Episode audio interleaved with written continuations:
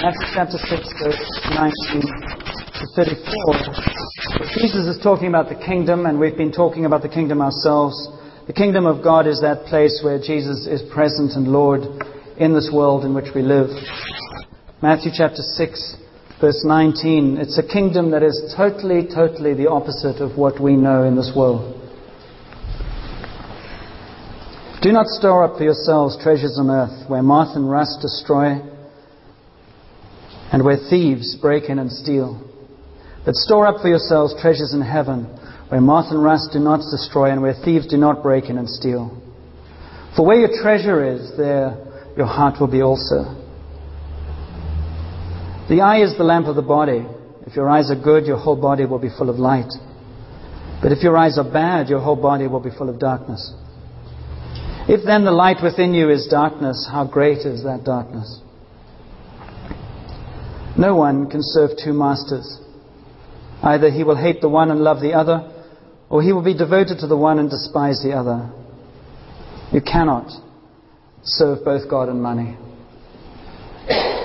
Therefore, I tell you, do not worry about your life, what you will eat or drink, or about your body, what you will wear. Is not life more important than food? And the body more important than clothes? Look at the birds of the air. They do not sow or reap or store away in barns, and yet your heavenly Father feeds them. Are you not much more valuable than they? Who of you, by worrying, can add a single hour to his life? And why do you worry about clothes? See how the lilies of the field grow. They do not labor or spin. Yet I tell you that not even Solomon in all his splendor was dressed like one of these. If that is how God clothes the grass of the field, which is here today and tomorrow is thrown into the fire, will he not much more clothe you? Or oh, you have little faith. So do not worry, saying, What shall we eat, or what shall we drink, or what shall we wear? For the pagans run after all these things, and your heavenly Father knows that you need them. But seek first his kingdom and his righteousness. And all these things will be given to you as well. Therefore, do not worry about tomorrow, for tomorrow will worry about itself. Each day has enough trouble of its own. And Lord, we come before you as a people who, who live in that last line. Each day has enough trouble of its own.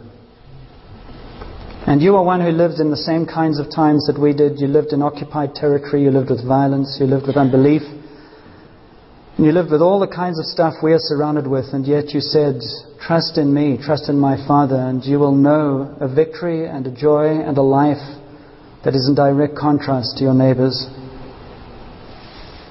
And we long for that, Lord. We want to know more than just the theory of what we've heard. So we pray you'll speak to us this morning and that in speaking to us we will be encouraged, not just in our minds, but our hearts will be changed. So we ask you to, to breathe your life into this word. In Jesus' name we pray. Amen.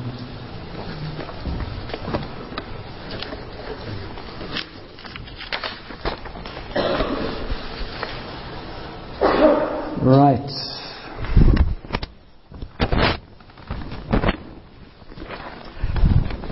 Surprises, Gene? yes, you're all excited, aren't you? I lent this uh, guy to Jim. And now he refuses to be seen without a hat on.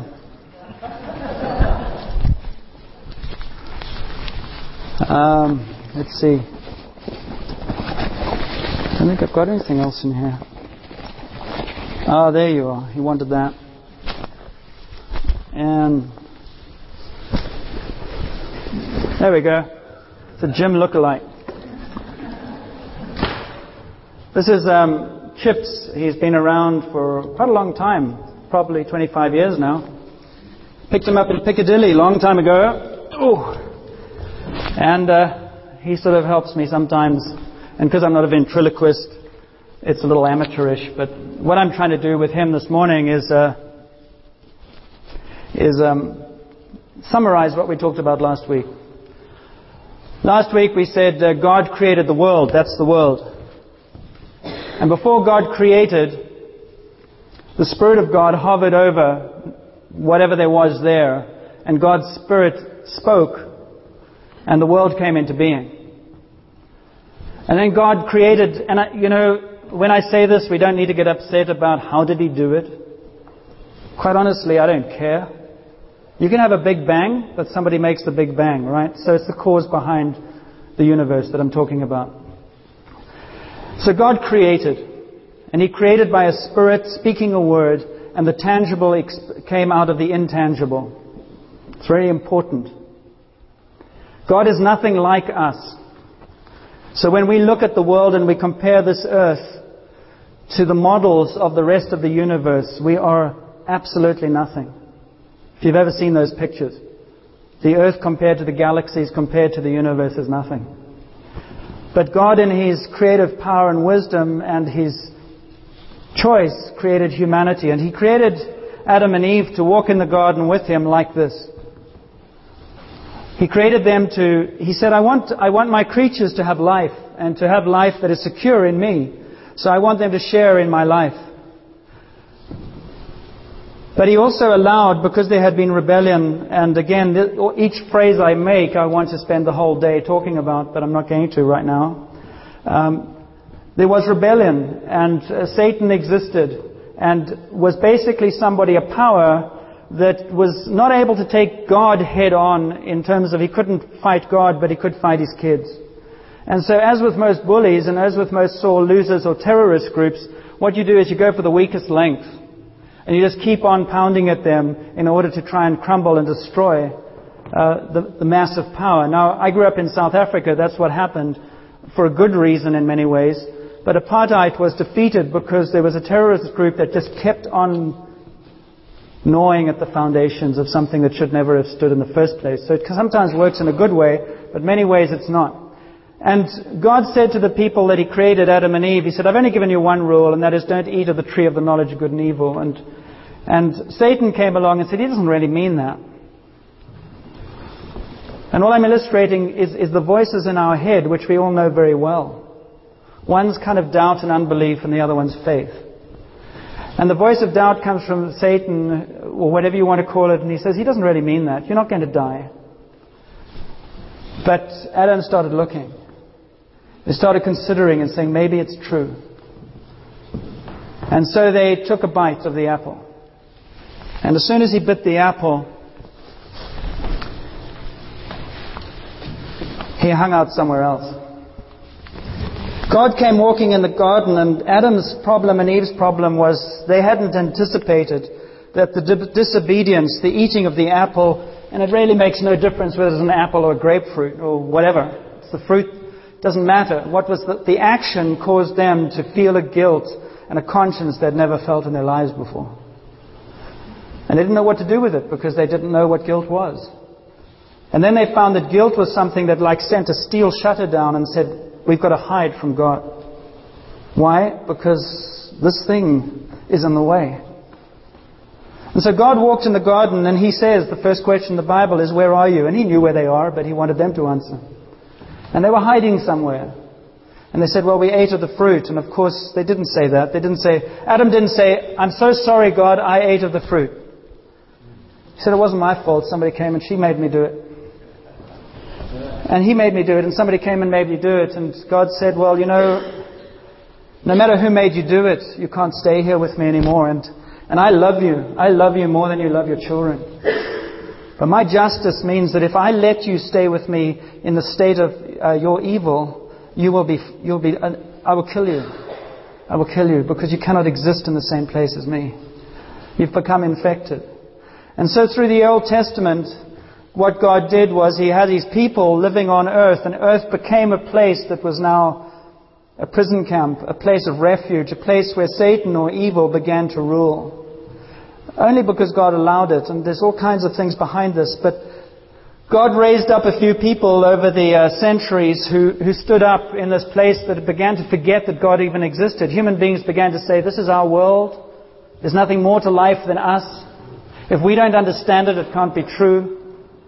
And God raised up people called prophets every now and again. They said, uh, and, and He spoke to them and He said, Tell the people that there is more to this life than what they see. That there is a truth beyond what they see. That they are not the sum total of all creation. And some people said, Thank God, because if this is it, we're stuck. And other people said, No, I want to be God. So they killed the prophets. And there was also a, a murmur and a, and a, word that began to, cre- to, to rise up in the people over the centuries that said maybe God's going to free his people. Maybe he's going to come and reveal himself again. And so once, uh, 2,000 years ago, in a stable in Bethlehem, the second Adam was born, Jesus. And he lived on earth like Adam should have. And he became the vis- visible expression of God's purpose for your life and my life, where he said, This man who is totally human, he was called the Son of Man. This man is in a, in, a, in a relationship with his Creator that makes him most alive, most powerful, and also most authoritative, overcoming the enemy that is in the world around. So he healed diseases. And he set people free from all kinds of afflictions because the root of sickness is not God. And he showed power over that. And then finally, uh, because the depth of the disease was very, very deep, people didn't want to hear that God existed and they were accountable, so they said, let's kill the messenger. So they tried to kill Jesus and they rolled a stone over his tomb. And they said, well, that's that. And on the third day, surprise, surprise, even to the disciples, the stone was rolled away and Jesus rose and they said, what is this? This is amazing. This is unbelievable. And God said, Of course it is. From your perspective, I am totally unbelievable. But I am God. And so the resurrection of Jesus became one of the most significant facts in human history. It's not a myth. Over 2,000 years ago, in a place called Israel, there's more documentation around the legal possibility, if you like, or the, you, have to look at it like a lawyer. There's more pos- factual evidence for the resurrection of Jesus than for the existence of most of the literary figures that we uh, use today in English literature, for instance. Huge amounts of evidence. And Jesus rose from the dead and he, spoke, he appeared to his disciples and he appeared to over 500. It was unbelievable because he was God. That's why, that's why I love it so much. That's why I think it's so cool and so true. Because if God was believable to my mind, he wouldn't be any bigger than me and that would be totally depressing. You laugh. What about you? Yeah. And so Jesus said to his disciples who had now been broken, they had tried to follow him, they had failed, they had said, no, we don't understand. They had tried to say to him, do it this way, not that way. And he said, no, I'm doing it the way of the God's kingdom, not your way. There was a conflict of kingdoms, as we've talked about in the last few weeks. And eventually in their brokenness, Jesus, the resurrected Jesus, appeared and they said, wow, maybe all he said is true. He says, Wait in Jerusalem and I'll give you power. And what he said was, I'll send you my spirit.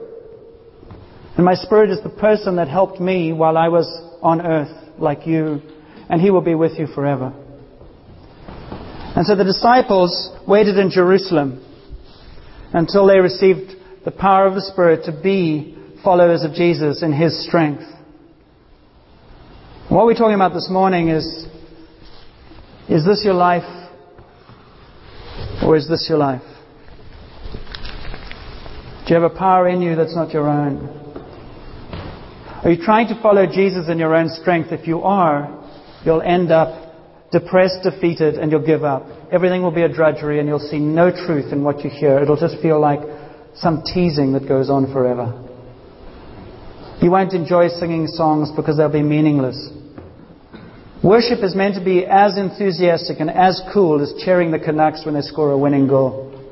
Being absolutely serious. I've taught worship for 25 years and I've often said to people, I've seen you in a hockey game looking more enthusiastic than you ever do in church. And the reason is because I don't see Jesus alive. It's no accusation in that. As we were singing, and just before anyway, uh, I was going to talk, there's a, a phrase that came into. See, this looks depressing like that. Anyway, maybe it's a good visual aid for some of us. He's sitting looking at me with his mouth open. enough of that. Maybe I'll, maybe I'll tell you what I heard in a minute. Man, the world's falling over too. Okay. So I want to spend a bit of time around this controversial area of the person of the Holy Spirit as we started talking about last week. It is enormously good news. Enormously good news. But it is one of the most controversial and sad distortions in the Christian church. But if I was Satan, I would do the same. I'd confuse you over the very thing that will bring you life.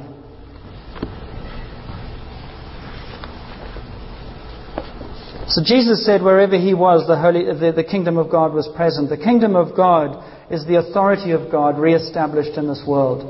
It's like this world is, was a whole rental unit, and Jesus came into the world and said, by the way, this belongs to God. And all the people living here said, wait, well, this is mine, I paid for it. And he says, well, you sort of, but you were actually robbed anyway because you were under the illusion that this was for sale. And he said, My son went to the cross, he paid as well. And the kingdom of God is to restore the authority of God on earth and also to draw back people who are living empty lives that basically are seeking for meaning and only finding it in all kinds of vicarious ways of power struggles, business deals, drug addiction. You know the story, the long list of stuff. And there are lots of respectable addictions within the Christian church. We are all sinners. We are all screwed up. We are all people who struggle to say yes to God until we begin to see the nature and the character of this loving Father who revealed himself in Jesus. And Jesus really often spoke, as we read about, the, the kingdom was totally the other way around. The world we know it is like an upturned boat, it's like an inside out quilt. It's totally different from what God created it to be. And so he says, uh, Let me show you with greater clarity uh, what is meant to be. 1 Corinthians 13:12. I'm going to race through a couple of things just to show that it's not just me talking. 1 Corinthians 13:12. Paul says, um,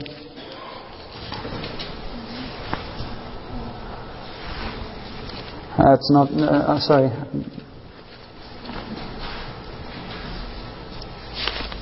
Now we see but a poor reflection as in a mirror, then we shall see face to face. Now I know in part, then I shall know fully, even as I am fully known. What he's saying is, we don't see anything clearly on this earth. We need help, we need revelation.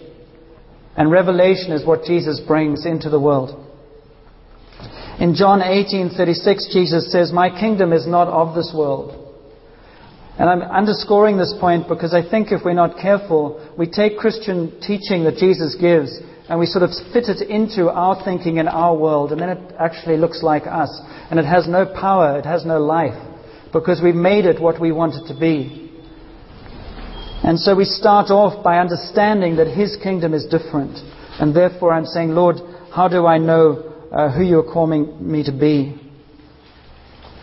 And he says, in, uh, he says at the end of Acts, uh, at the end of uh, John and the end of the, the uh, sorry, the end of Luke, let me, uh, I will come to you, wait in Jerusalem for power. I say this all the time. And the phrase that I heard as we were, we were singing songs or worshiping this morning was, um, the disciples had to wait six weeks in Jerusalem for power. And his word to us is you, have, you don't have to wait. You don't have to wait six weeks. It's here. There is more power here than you have any clue about. There's more power for healing, there's more power for changed life, there's more power for hope and joy in your life than you have any clue about. But as long as you approach this merely from a human perspective and take the wonder and the mystery of Jesus out of the way, you'll never get to that place. Because you're always trying to figure it out.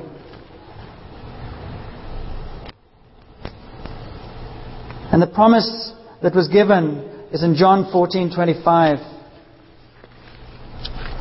Just hang with me here, please. John 14:25. And he says, All I, this I have spoken. He's talking to his disciples, and he's preparing them for when he leaves. And he says, All this I have spoken while still with you, but the counsel of the Holy Spirit, whom the Father will send in my name, will teach you all things and will remind you of everything I have said to you. Peace I leave with you, my peace I give you. And then he says, I do not give to you as the world gives. I do not give to you as the world gives.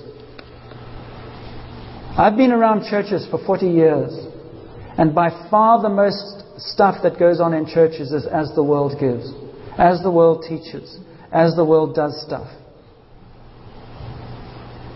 And it's dead. How many Bible studies does one go to? How many meetings? How many conferences? In the end, they become the idols. The meetings become the life. And it's death.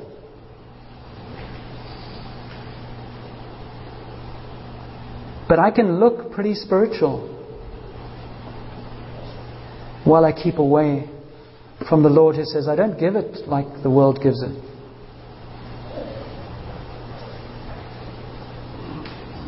And so when Pentecost, when the Spirit came, the Spirit was the presence of God that hovered over the beginning of the earth, and the Spirit the, was the presence of God that came upon Jesus before he began his public ministry and empowered this human man, because that's what he was, to do remarkable things.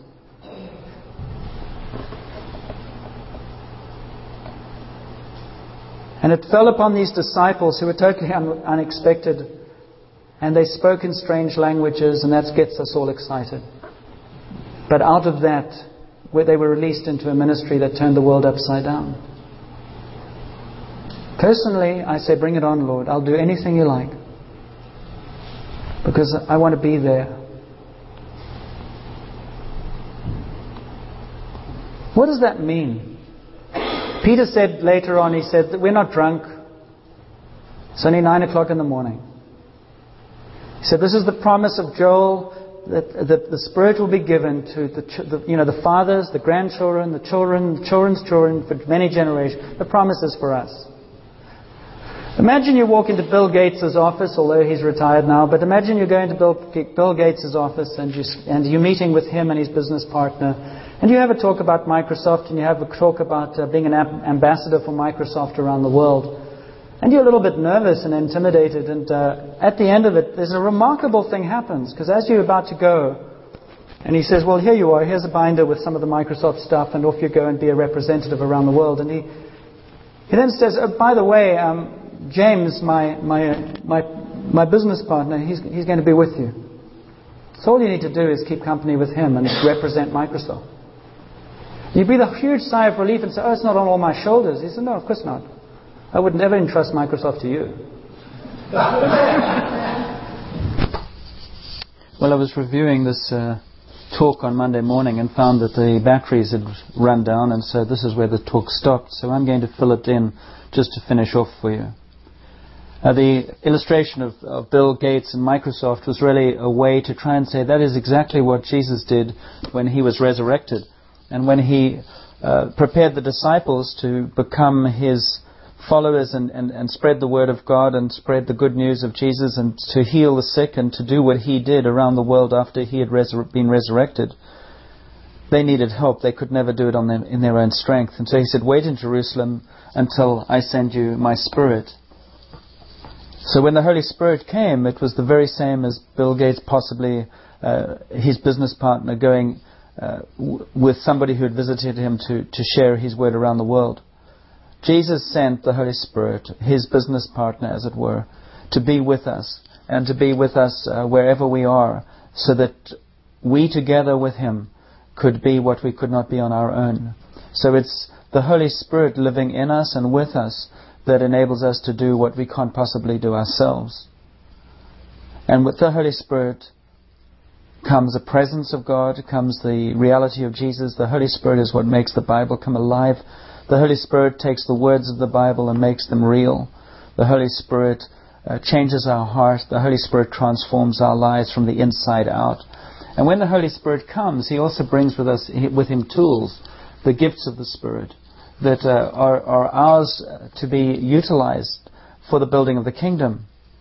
Now, we used an example and said, imagine you're a doctor and you're a, you've done all your studies and you've learned all about medicine and how to treat people. And you come out into the world to, to be a doctor, but you don't have any consulting rooms, you don't have any uh, surgical instruments, you don't have any medicines. I mean, all you're left with is a lot of knowledge, and you're left with the ability to meet with people and to diagnose their diseases, possibly. But you have no means of helping them, because without tools, you just have knowledge. Imagine, uh, and, and so, so you need the tools in order to uh, be helpful in the healing of individuals. Your knowledge without tools is worthless. Imagine if you're a mechanic and uh, you're about to work on some heavy duty equipment and you have no tools. You can't do it. We talked about uh, maybe we weren't going to build a house and uh, Wayne was going to come up and we are going to give him a gift to help him do his carpentry and build a house. And we give him um, some surgical tools, tools from, for, for a doctor to do surgery. And we say, Wayne, here, is the, here are the tools for you to, to build your house. And he looks at you and me and he says, What is this for? I can't build a house with a scalpel. Or imagine Bev and, and uh, Barbara are, are doing quilting and and we, we hand them a whole lot of carpentry tools, hammers and nails and saws, and they say, we want to give you these tools so that you could do quilting. And they look at us and they giggle and they say, you must be out of your mind. We can't use these for what we need to do. Now these are silly examples, but what we're really trying to say is that depending what you're called to do will depend on the tools you need. And so a doctor can't use carpentry tools, a mechanic can't use a doctor's tools, and seamstresses cannot use um, a mechanic's tools. And the same principles apply when it comes to the Christian life, and it comes to following Jesus, and it comes to being part of His kingdom. Jesus said, Wherever I am, my kingdom is. And then he, he goes on and he, and he, and he says, uh, You will do greater things than I have done. I will send you my, the counselor, the comfort of the Holy Spirit, who will lead you into all truth, and you will do greater works than I do. And he said to his disciples, Therefore, wait in Jerusalem until you have received power, and then receive the gifts of the Spirit. God's word is powerful and it's creative. And when the Spirit of God hovered over the earth, his words were spoken and things came into being. Let there be light, and there was light. And he saw the earth and it was formless and void, and he created. And he created by his word. When Jesus walked on this earth as the Son of Man, filled with the Spirit of God, he spoke into the darkness of people's lives and he cast out demons. He spoke into the uh, lives of people and he, diseases were healed. He spoke words and people were healed not even who were not even in his presence. The power of the spoken word of the Spirit of God has power to overcome the enemy and allow the light to become the light where there has been darkness. And I believe one of the reasons why we are so powerless, one of the reasons why we don't feel and sense the Spirit and life of God in us or in our churches, is because we are trying to use the tools of this world to build the kingdom of God, and you can't do it. It's like using carpentry tools to quilt. The words of the Spirit are powerful. The words of the Spirit that are poured out with whether they might be uh, the gift of tongues, whether they're gifts of prophecy, whether they're words of knowledge. We need to take seriously the words and the gifts of the Holy Spirit, but they are not like this world. And one of the reasons we are so bankrupt is because we refuse to consider the fact that the way Jesus built his kingdom are not with the strategies of the world in which we live. And the tools, therefore, are voice activated. They're not, uh, they're not things that we can just conjure up in our minds. We need to follow Jesus. So let's look at Hebrews 4. In Hebrews 4, verse 12, it says, For the word of God is living and active, sharper than any double edged sword. It penetrates even to dividing soul and spirit, joints and marrow. It judges the thoughts and attitudes of the heart. Now, very often, I'm sure we've heard the Word of God is living and active, and we say that's the Scriptures. And it is. The scriptures do speak, they do penetrate, but it's not just the scriptures, it's the voice of the Spirit that speaks to our lives today. It applies uh, the words of the scripture into our lives today and into situations. And Jesus' promise in John 14 was the Holy Spirit will come and lead you into all truth. The voice of the Holy Spirit always will back up or explain scripture. He will never contradict scripture. But it's really important for us to understand that that voice of the Word of God is an active one. It's a gift of the Spirit. It's a living word. It's not just a written word that we read in the Bible and then try and translate and say, well, the Spirit is giving me the mind to understand. Of course, He does that. But as I've emphasized many times, I believe us following Jesus is, is, uh, is following the Spirit today we will find that our wrestling is just as real as the disciples' wrestling was with Jesus when they walked when he walked on earth. As Simon Peter wrestled with Jesus and said, "No, do it this way, do it this way," so we do with the Spirit. We say, "No, let's do it this way."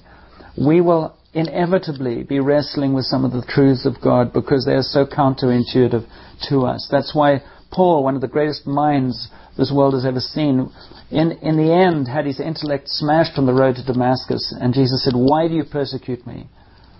And Paul really was persecuting Jesus because logically that was the conclusion he had come to, and he was sincerely wrong. And so Jesus had to speak to his mind and speak to his heart and bring him to a place of death in order that he would renew his mind. And then Paul became incredibly powerful in developing really Christian theology under God's Spirit. So the, the Word of God is living and active, no question, but far more living and active than sometimes we allow. And so the gifts of God's Spirit are part of that life brought into, in, into being in us because Jesus said, You will receive power. As you come to me, as you give me your sin, as you, you, you say yes to me on the cross, that is the gateway into the kingdom. As your sin is laid down and my my blood is poured over your sin and you are cleansed. I give you my, my spirit to make you new. And very quickly in 1 Corinthians 12, uh, the gifts of the Spirit are described. I haven't got time to go into that now, but he says, for the common good. The gifts of the Spirit are always for the blessing of others, uh, for the uh, building up of the church. Are, Jesus is a servant king, and everything he does is to serve others. They're not for our gratification. They're not just for us to play with they're not just for us to say, oh, look what I've got. You know the story as well in 1 Corinthians 13:14, where he says, if you if you have love, uh, if you if you have this, the gifts of the Spirit, but you do not have love, you're just a clanging gong.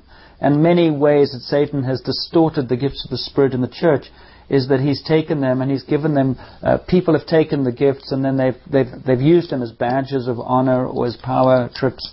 And so everything God gives has the ability to be twisted.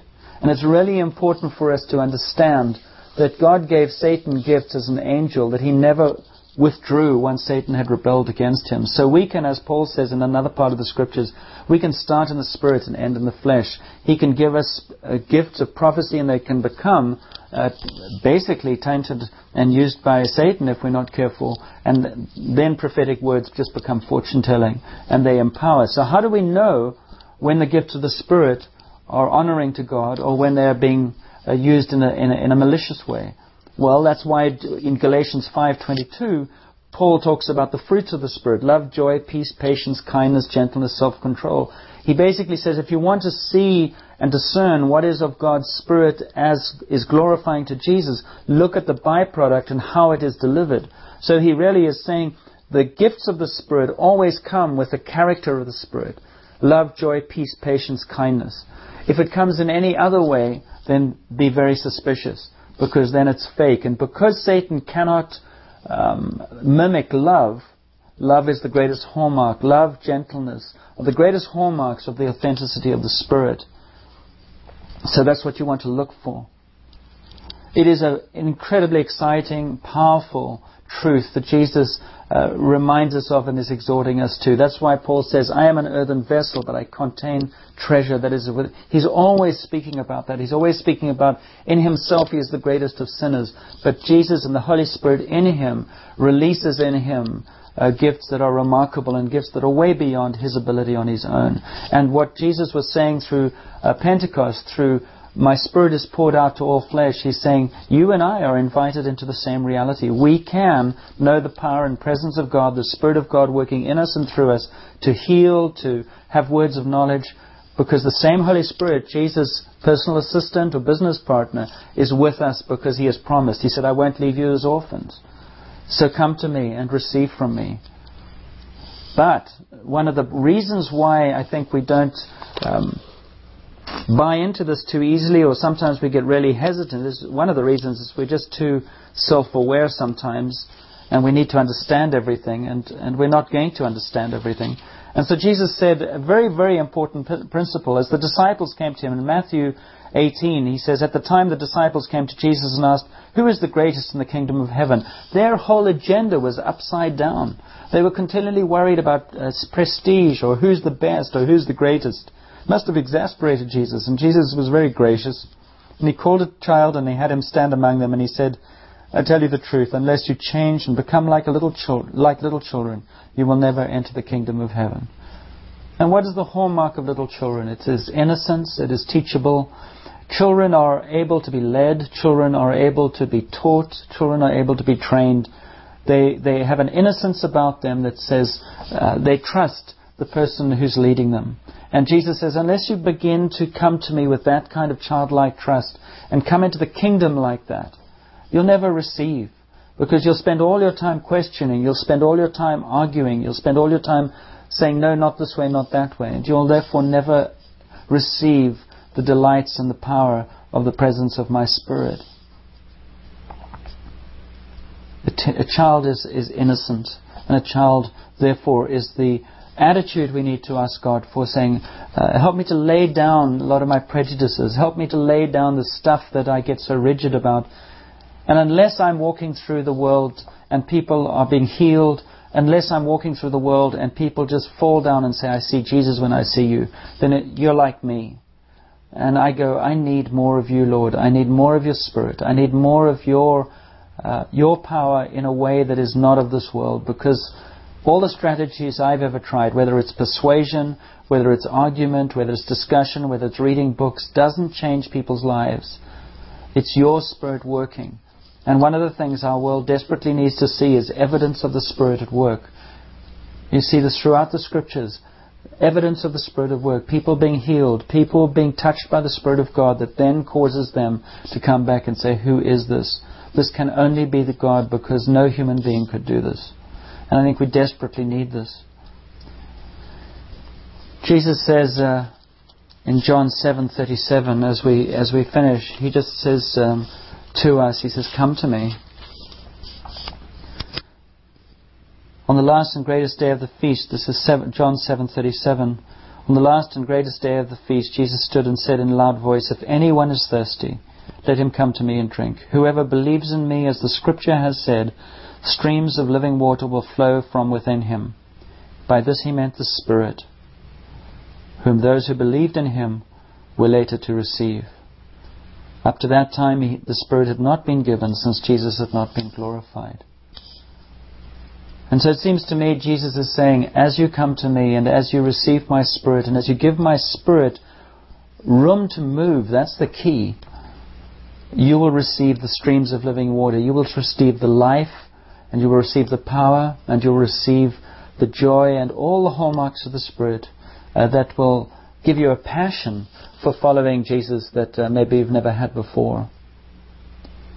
And his promise in Matthew 7 7, and we probably know it well, is ask and you will receive, knock and the door will be opened. So we need to, as I'm keeping on saying uh, recently, we need to operate and come before the Lord Jesus and say, Thank you that you say yes to me. Thank you for your promises. Says, I want to give you this. And so we only have to ask, and then we need to, to receive it and walk out and say, Thank you that you have given me your Spirit. Thank you that your Spirit lives in me. Operate from a place of thankfulness, and you'll see the transformation of God's Spirit as He begins to move in your life. It's a wonderful, wonderful gift. And the Holy Spirit is a wonderful, wonderful person who walks with us today. He's with you right now, speaking to you right now, just as Jesus spoke with the disciples. But in that process of discussion and building the kingdom in us, we have this power conflict and that's part of the growth process. So don't be discouraged when you have that conflict going on inside you. That's why we need one another to help us. I think uh, as we met together on Sunday, God speaking to three different people. One person is one who He says, Come to me for the first time. Come and, and say to me, Jesus, here I am. Thank you for dying on the cross for me. Thank you that you have loved me so much that you have gone to the cross before I even knew you. I ask you to forgive me for my sins. Name what they are. And I ask you to come into my life and make me a new person. I think he's speaking to people who are stuck, people who have followed him for a long time, but his passion has got lost, whose vision has got lost, whose focus has got lost. And he's saying to them, Come, come back to me. Come back to me. Don't be discouraged. Receive my spirit afresh. You've forgotten that I've given you power to live in a way that you haven't lived. Come to me and let my spirit do in you what you cannot do yourself. You don't need to try so hard. You just need to let me love you and let me lead you day by day. Read my word, receive my spirit, and start living with my spirit as your companion. And then you will see life flowing through you like you've never seen it before. And there are others of us who, who have experienced God and experienced His Spirit, and we've got stuck there, and we start saying, Lord, I need to grow. I need to grow further and more deeply into the things of your Spirit. I tend to take control or it's become dead work. And so the Holy Spirit will, will flow more freely as we say, Holy Spirit, uh, release your gifts in me. I want to be uh, equipped to do the extraordinary, not because I want to be glorified, but because I want to be effective in sharing your kingdom in the world with my friends and family. So, Lord Jesus, we bless you that you have not left us as orphans. We bless you that you have not abandoned us, that wherever we are, you are present right now, and you have given us your Spirit.